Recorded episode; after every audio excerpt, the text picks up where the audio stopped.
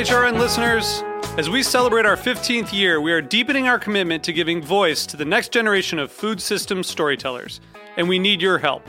Our internship and fellowship programs help activate new possibilities for underrepresented and underestimated young people through experiential journalism, audio engineering, and production training. Through these unique programs, HRN helps food equity stewards build essential workforce readiness skills that expand their potential and foster economic mobility.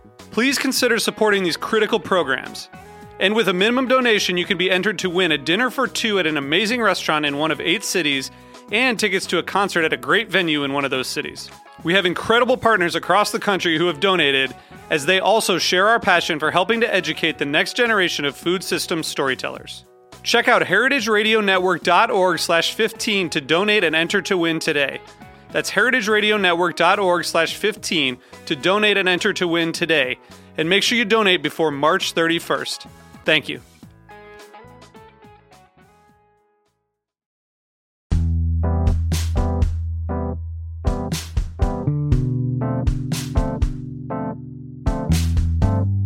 I'm Luke Griffin, and you're listening to Bushwick Podcast local stories for a strong community here in Bushwick, Brooklyn. We work with partners throughout the neighborhood to share their remarkable journeys and break down the most important issues facing Bushwick today. Most weeks, we step into the worlds of the people working to make Bushwick a better place. This week, we're taking a step back to ask an important question Who's looking out for the people who look out for everyone else? One Bushwick based organizer has been asking herself that same question. And today, she's redefining how we understand what it means to show up for someone and what it means to heal. It doesn't have to take, you know, some kind of stroke of genius in order to do work that's really important. I think creating from a place of vulnerability is something that's been sticking with me since I've been talking more about the work that I do and like normalizing that it's okay to like make mistakes and like that um, we actually need that data. We're going behind the scenes of one of the most vital programs in the city a series of meetups, workshops, and conferences that hold space for the people who give so much to get a little back. It's April 5th, 2019, and this episode is called Who Heals the Healer?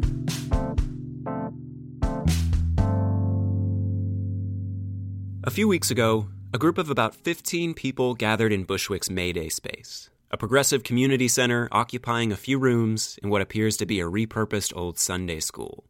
The people came from all walks of life, and as they faced one another in a circle of folding chairs and introduced themselves, it seemed that on many levels they had little in common. They crossed a spectrum of identities, orientations, beliefs, and inclinations.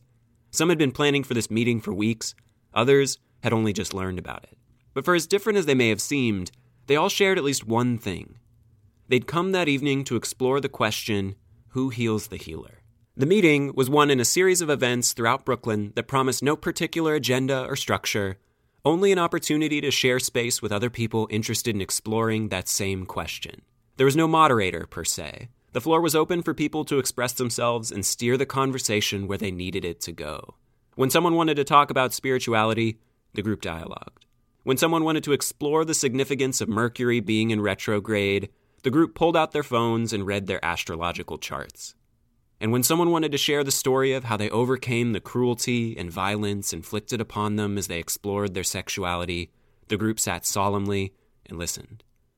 By the end of the night, the group had filled a whiteboard with notes like the body keeps score and God is change. There was, of course, no one answer to the question that had brought the group together who heals the healer? Everyone there, whether they were a therapist, a student, or an IT manager, considered themselves some kind of healer and saw in the big question only more little questions, like, what does it take to be my partner? And what do I really think of myself? But as everyone folded up their chairs and gathered for a commemorative photo, it was clear that a weight had been lifted from the group. Each person came for their own reasons and left with their own conclusions. What mattered wasn't finding an answer, what mattered was sharing space to walk their paths together. The meeting was called a community freestyle, one of the final installments of an arc that will culminate with something called Who Heals the Healer? The Convergence on May 19th. Much of the event is being kept intentionally mysterious, but you can think of it like this community freestyle times 10. More people, bigger activities, and deeper conversations. As people around Bushwick and beyond prepare for the convergence and ready themselves to explore this question of who heals the healer even more deeply, you might be asking yourself a different question, like, what does any of this even mean? To answer that and understand why the freestyles and the convergence are so meaningful and so vital, it's necessary to understand the person putting them all together a Bushwick based organizer named Veronica Agard.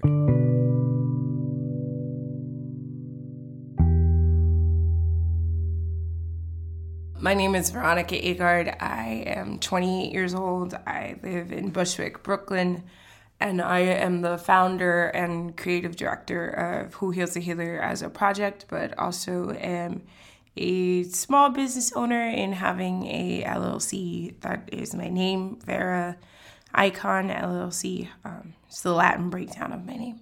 Veronica is a difficult person to define. She can be philosophical and wandering in one moment and tactical and direct the next. She tends to talk about herself in terms of A sides and B sides. Her A side, for instance, is her day job as a professional counselor working with kids. Her B side, by comparison, involves her more creative work as a writer, as a community activist, and as the visionary behind Who Heals the Healer. What connects these different sides of Veronica is an interest in healing and the ways we can come together to support people. It seems that even from a young age, she's been around healers of all different types, like her grandmother. She was the, always the responsible one, even though she's one out of six and she was um she's either the fourth or the fifth old like oldest. She's not she's not the oldest. Like she's more on the younger end of the spectrum. But she was the one that held everybody together. She watched her grandmother hold her family together as the glue that kept even distant relatives connected.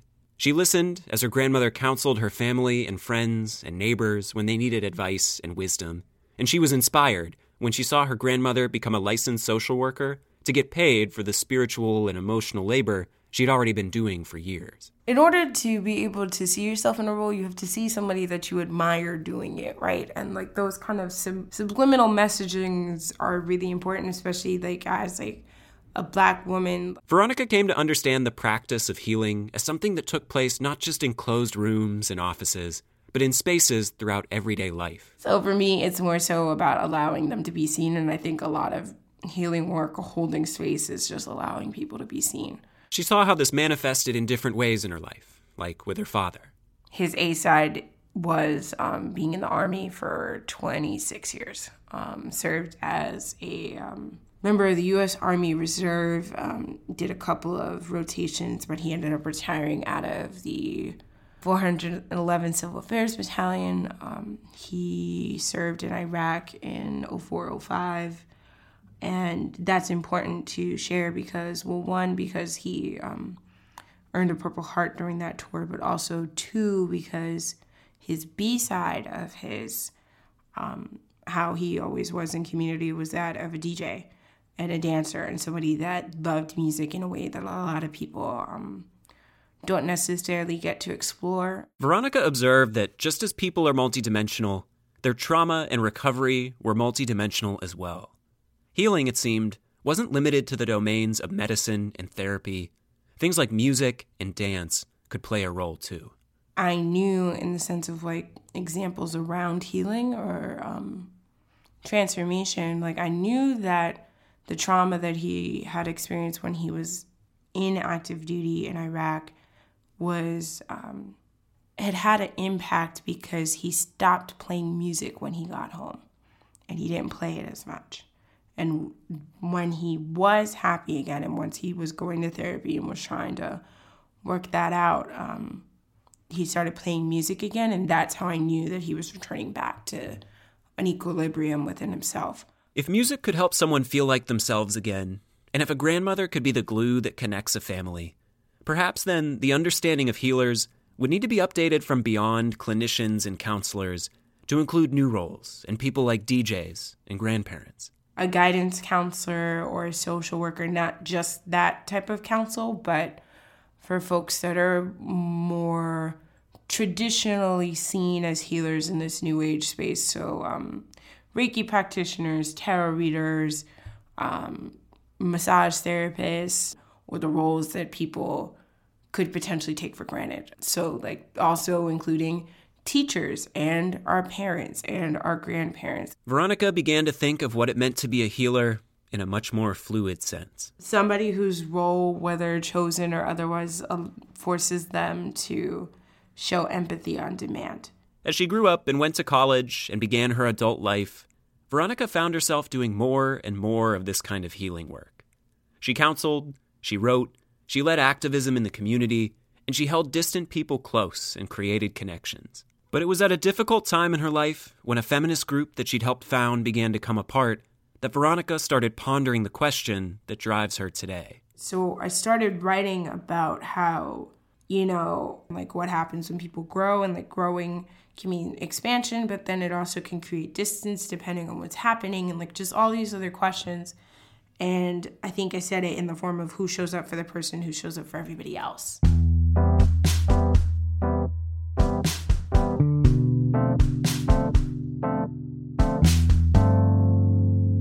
Veronica knew that she didn't have answers and recognized that this was a question for which there were no convenient explanations. But she wanted to explore it. And in late 2017, she believed that a lot of other people who were asked to show empathy on demand might want to explore it with her. So, without much in the way of a formal structure, she invited people to explore it together. I think I just said somewhere on the internet, either on Facebook or Instagram, I was like, okay, I'm doing a thing. People were like, what? And I was like, yeah, come. Okay. And that turned into a whole wave, a whole thing. Um, and I'm grateful for the wave, but I have to name that the wave um, start like it started as a wave, right? Like waves start in the ocean and it's not just on the surface. Like they have to start deep. She initially decided to host a series of three Who Heals the Healer freestyles throughout the spring of 2018, and she set her expectations for a response cautiously low organizing events and bringing people together, I knew it was like, all right, if it starts to taper off after a certain point, that means not that people aren't interested, but that it's just not needed or that's not where I'm not supposed to, um, that's not where I am supposed to put my focus. But as she hosted the events, she saw that the responses in person and on Facebook were growing.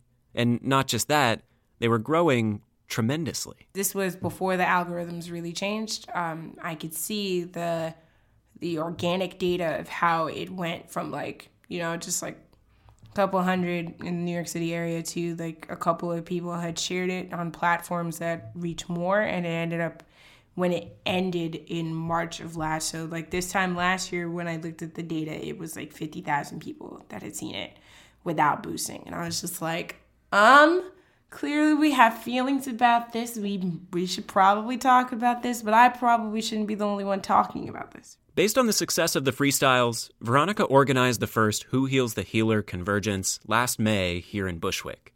It was an event with the scale and ambition of a conference, but the open endedness and open mindedness of the freestyles. It was um, 16 workshops, 20 vendors, like 10 practitioners. And by practitioners, I mean like clinical, do- anything from a clinical doctor to a tarot reader, and like everything in between. People spoke together, they danced together, they ate together. And to see the videos and photos of the event now, it's clear that the first convergence struck a chord. Like with the recent freestyle, the attendees look, in a word, lighter. They, of course, never arrived in an answer to the central question of the gathering, but they were never supposed to. By every measure, last year's convergence was a stunning success, with hundreds of people in attendance and tens of thousands of people reached. It's no surprise, then, that Veronica is back this year with new freestyles and an even more ambitious convergence planned for next month.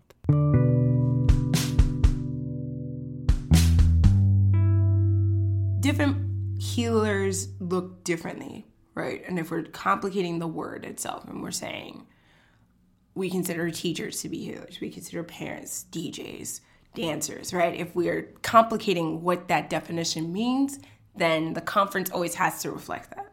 So the way that the conference reflects that this year is without spoiling some things. We always have to have some kind of movement based workshop. We have to have mothers talking about something. We have to make sure that there's childcare for said mothers. Like last year, Veronica is striving to create spaces with the freestyles and the ultimate convergence that will welcome self identified healers from all walks of life. But in each detail, from the venues to the programming, She's also planning each event with a special eye towards communities for which healers of all kinds have held an especially significant role. As the Convergence's website describes, the space is open to anyone who considers themselves to be a healer, but will center the experiences of black and indigenous people of color, gender nonconforming individuals, and queer and trans people of color. Veronica notes that this is a critical consideration for several reasons. The healing and protective practices of these communities have been important cultural touchstones and tools in the fight against oppression for generations.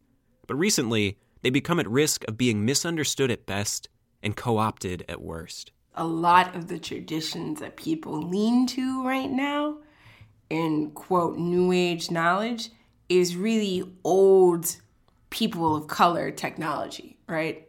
So, you know, people um, they want to trip on shrooms, and I'm like, that's somewhere in between what indigenous people do and they just call it peyote out west right like different kind of like okay so i see what you're doing and you want to have an experience but also burning sage in you know i gotta burn sage it's a new moon da, da, da, da. No, my my tarot card said this and i'm like hold on a second do you know that indigenous folks could only just now start burning that within like a lifetime like they it was outlawed for a lot of them up until the 1970s veronica sees who heals the healer as having a responsibility to do justice by these experiences. The convergence has an opportunity to use its platform to respectfully and authentically represent different practices within the contexts and histories that they deserve. Poc of every denomination and like persuasion have found ways to protect and save our traditions.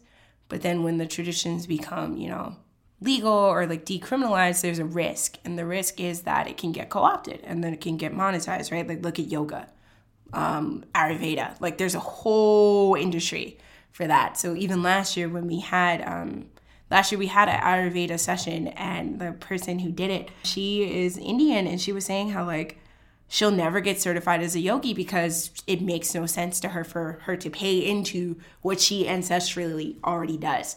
That is the best example of like this is why it's formed by people of color because those are the conversations that need to happen. But it also requires that the non people of color that are in the room are willing to be open to hear it, right? So there's a give and take.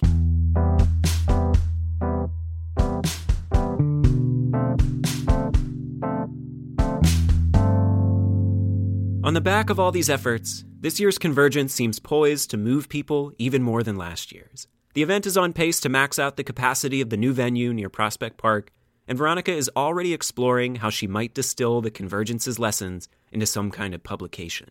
One of the key differences that makes this all possible is that, unlike last year when Veronica largely bootstrapped events on her own, this year she has a small team working with her and true funding in the form of a grant from the Brooklyn Arts Council and donations from supporters. With these added resources at her disposal, Veronica is facing new challenges this time around, like finding joy and balance in being the person who helps create spaces for the people who help create spaces for other people. Making sure that we're finding joy within doing this work is important because because of everything that's going on in the world, but then also just because like for people who have to hold space for other people, like it's very hard for us to like just kind of go out or like be seen. That's the the side effect of that of like how I hold space for other people to be seen. I actively have to check myself and say, "Okay, Veronica, how are you allowing yourself to be seen right now?"